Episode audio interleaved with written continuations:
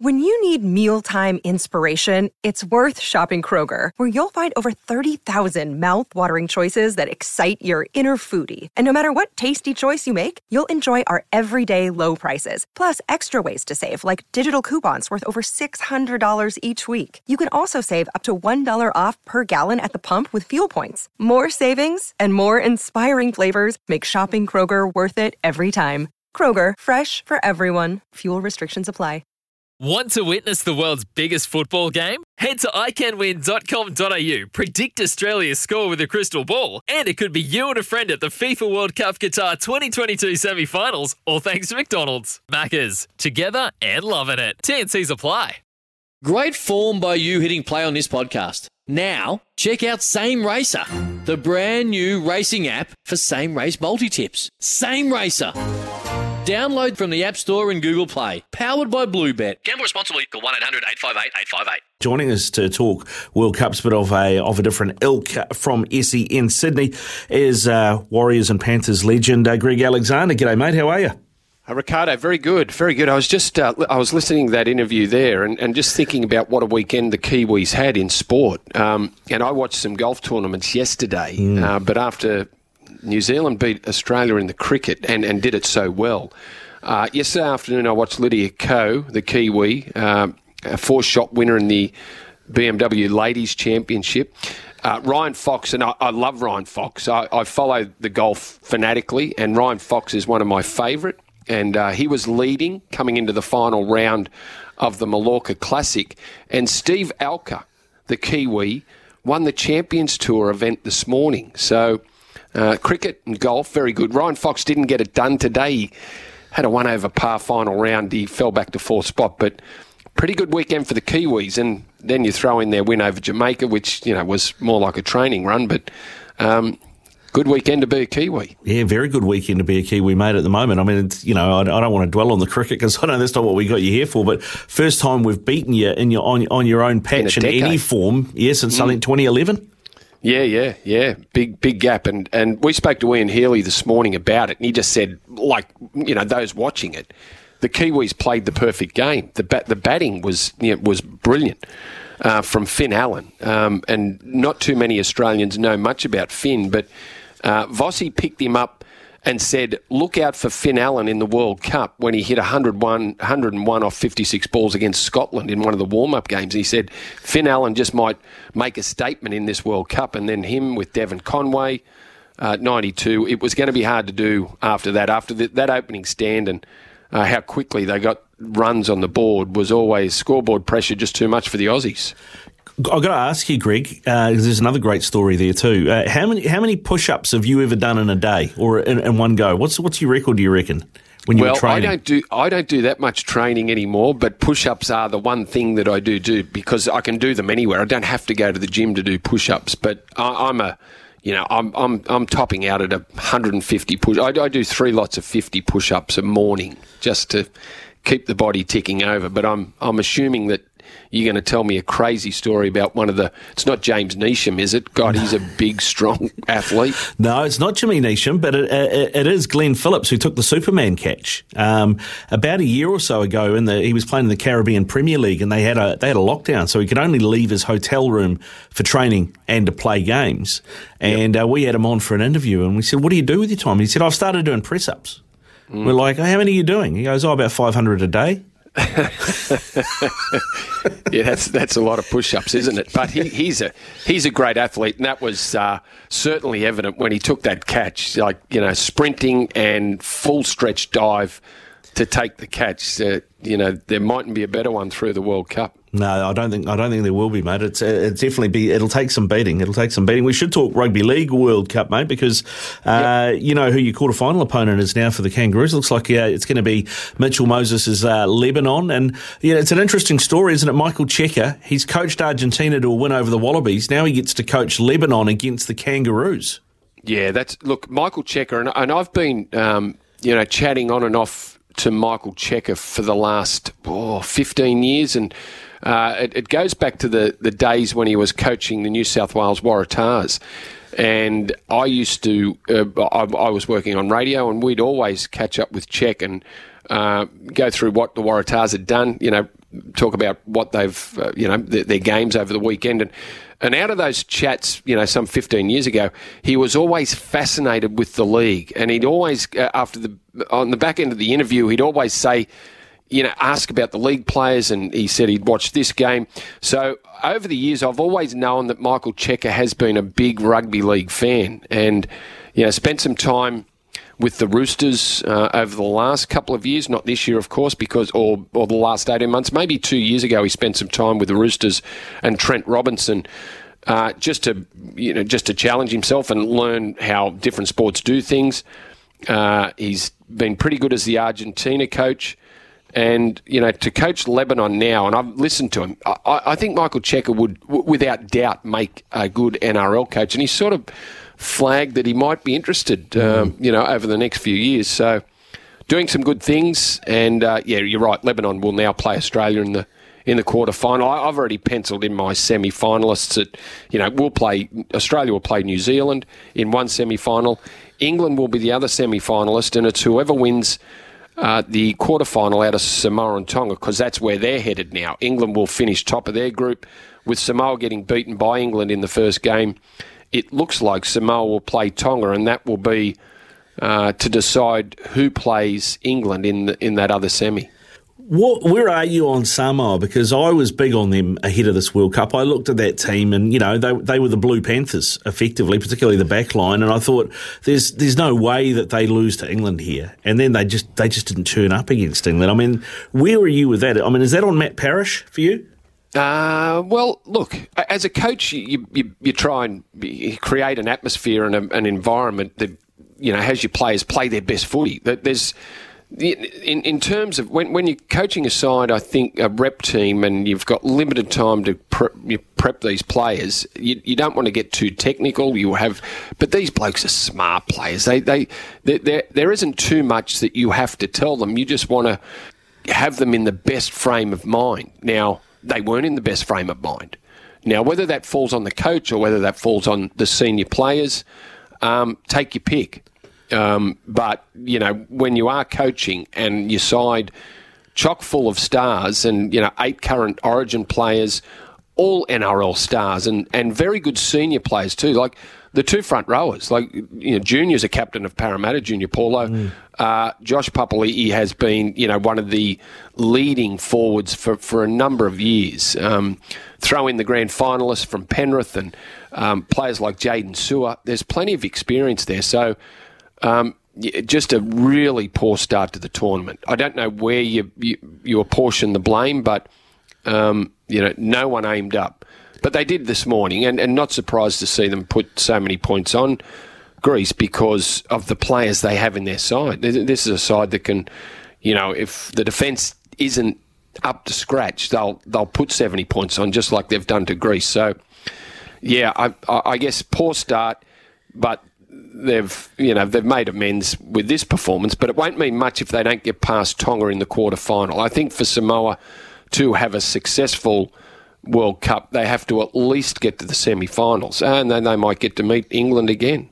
Well, yeah, they might do. They might do. I mean, I tell you what, you don't have to be uh, too much of a coach. I wouldn't have thought to get uh, to get the, the, Samoans up for a game against Tonga. Um, I, th- I, think, I think no. that'll that'll look after itself. But I mean, the Samoans do have to get past the French, um, who are missing a couple of players. But I mean, that's not a laydown either, is it? Uh, not a laydown, but I wouldn't be backing against them. Um, mm. You know, France were competitive against England over the weekend, and the 18-12 scoreline certainly said that. And even in the second half, there was I wouldn't say it was a great performance by England, but but France did their best to stay in the game. They just lacked the stars and lacked the firepower that that England have.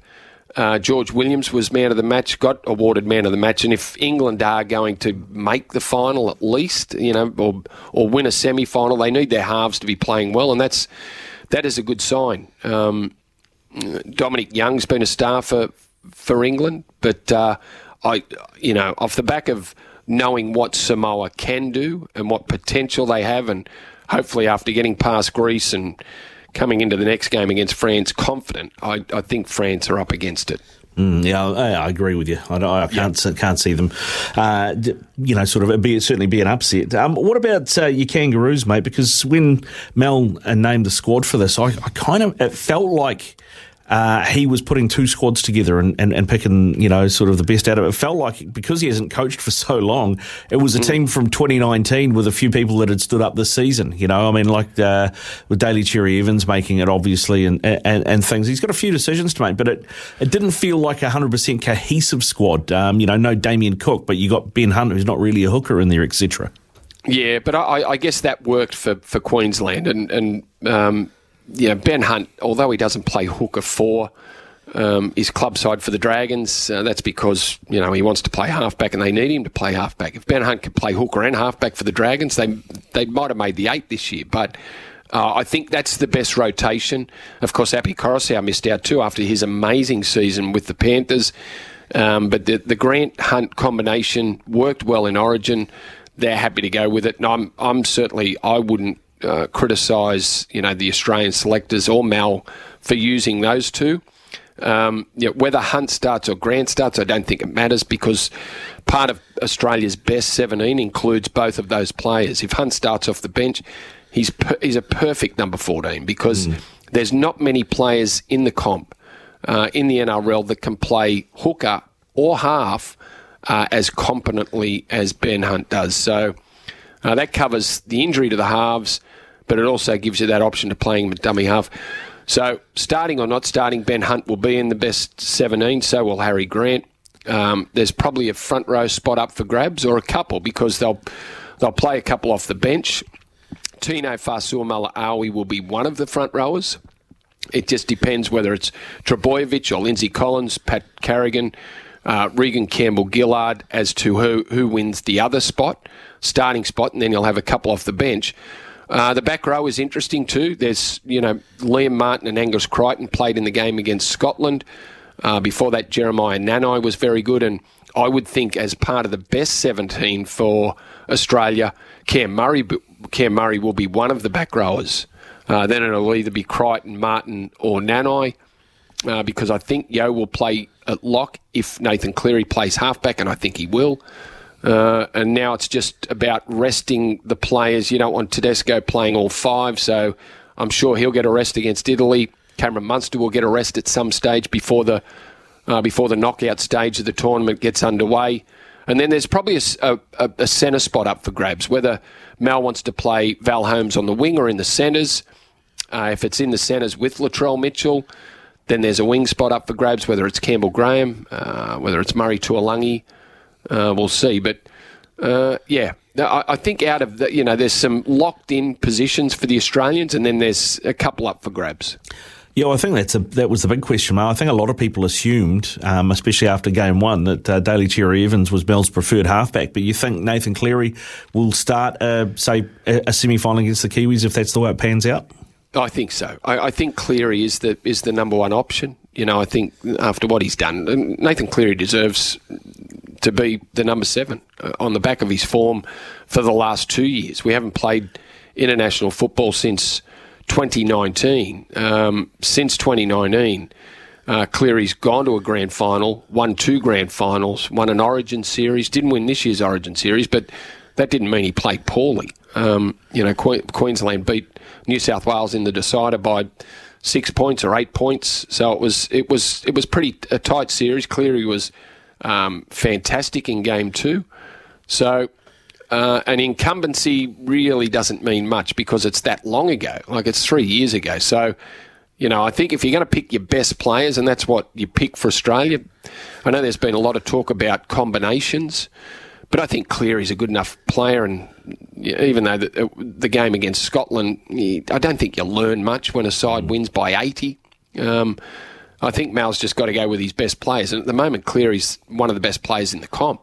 Um, doesn't matter what position he plays. Um, that's across the board. So um, they want to spend time together, but I think training also, is also pretty important. Like, you know, your combinations improve when you train together. And, you know, Cleary and Munster, I don't think there's any question that they'll be able to strike up a good combination. But Mal will want his best side, I think, playing by knockout stage. So quarter final pick your best team because the finals come a week early uh, against the Kiwis. Uh, New Zealand and Australia are the best two sides, but they meet in the semi-final. So that's a final for both sides. Uh, as you know, as to who wins and goes through to the final, that's that's the biggest game of the World Cup. Mm, yeah, it is. And I'm not sure who did this draw, uh, Greg, but uh, yes. it's probably the same person that did the draw for the Women's World Cup. I don't know if you've seen that. Uh, there's only been five Women's World Cups shared between New Zealand and Australia. Somehow we're in the same pool. Well, England get to play Brazil and Canada in theirs. Oh, okay. They're looking after the home the, the home team. Just a bit, aren't they? Just a bit. Just a bit. I, um, you mentioned um, uh, Ben Hunt before a go. I'll ask you about this because uh, it's, it's, certainly been boiling away in the background. Uh, St George isn't a, isn't a happy playground at the moment. Players not turning up for end of season awards. Players, senior players calling out the coach. I mean, there was some talk that Brad Arthur might end up at St George because Parra were looking to move him um, sort of halfway through the season. But it doesn't seem like Anthony Griffin's job security is great at the moment. What what are you hearing around that? Uh, yeah, not, not not much more than what we what we read in the press. So you know, but it isn't certainly isn't a good look. Look, I, I thought the Dragons were in for a good year last year. I thought they could make the finals, but they fell short and they finished the season pretty poorly. Um, you know, I think winning only one or two of their last six games sort of fell away there, uh, as they did the year before for for different reasons. But um, the off season hasn't been good for them. You know, when it's it's never good when you read about former players criticising the club or or in fact the coach.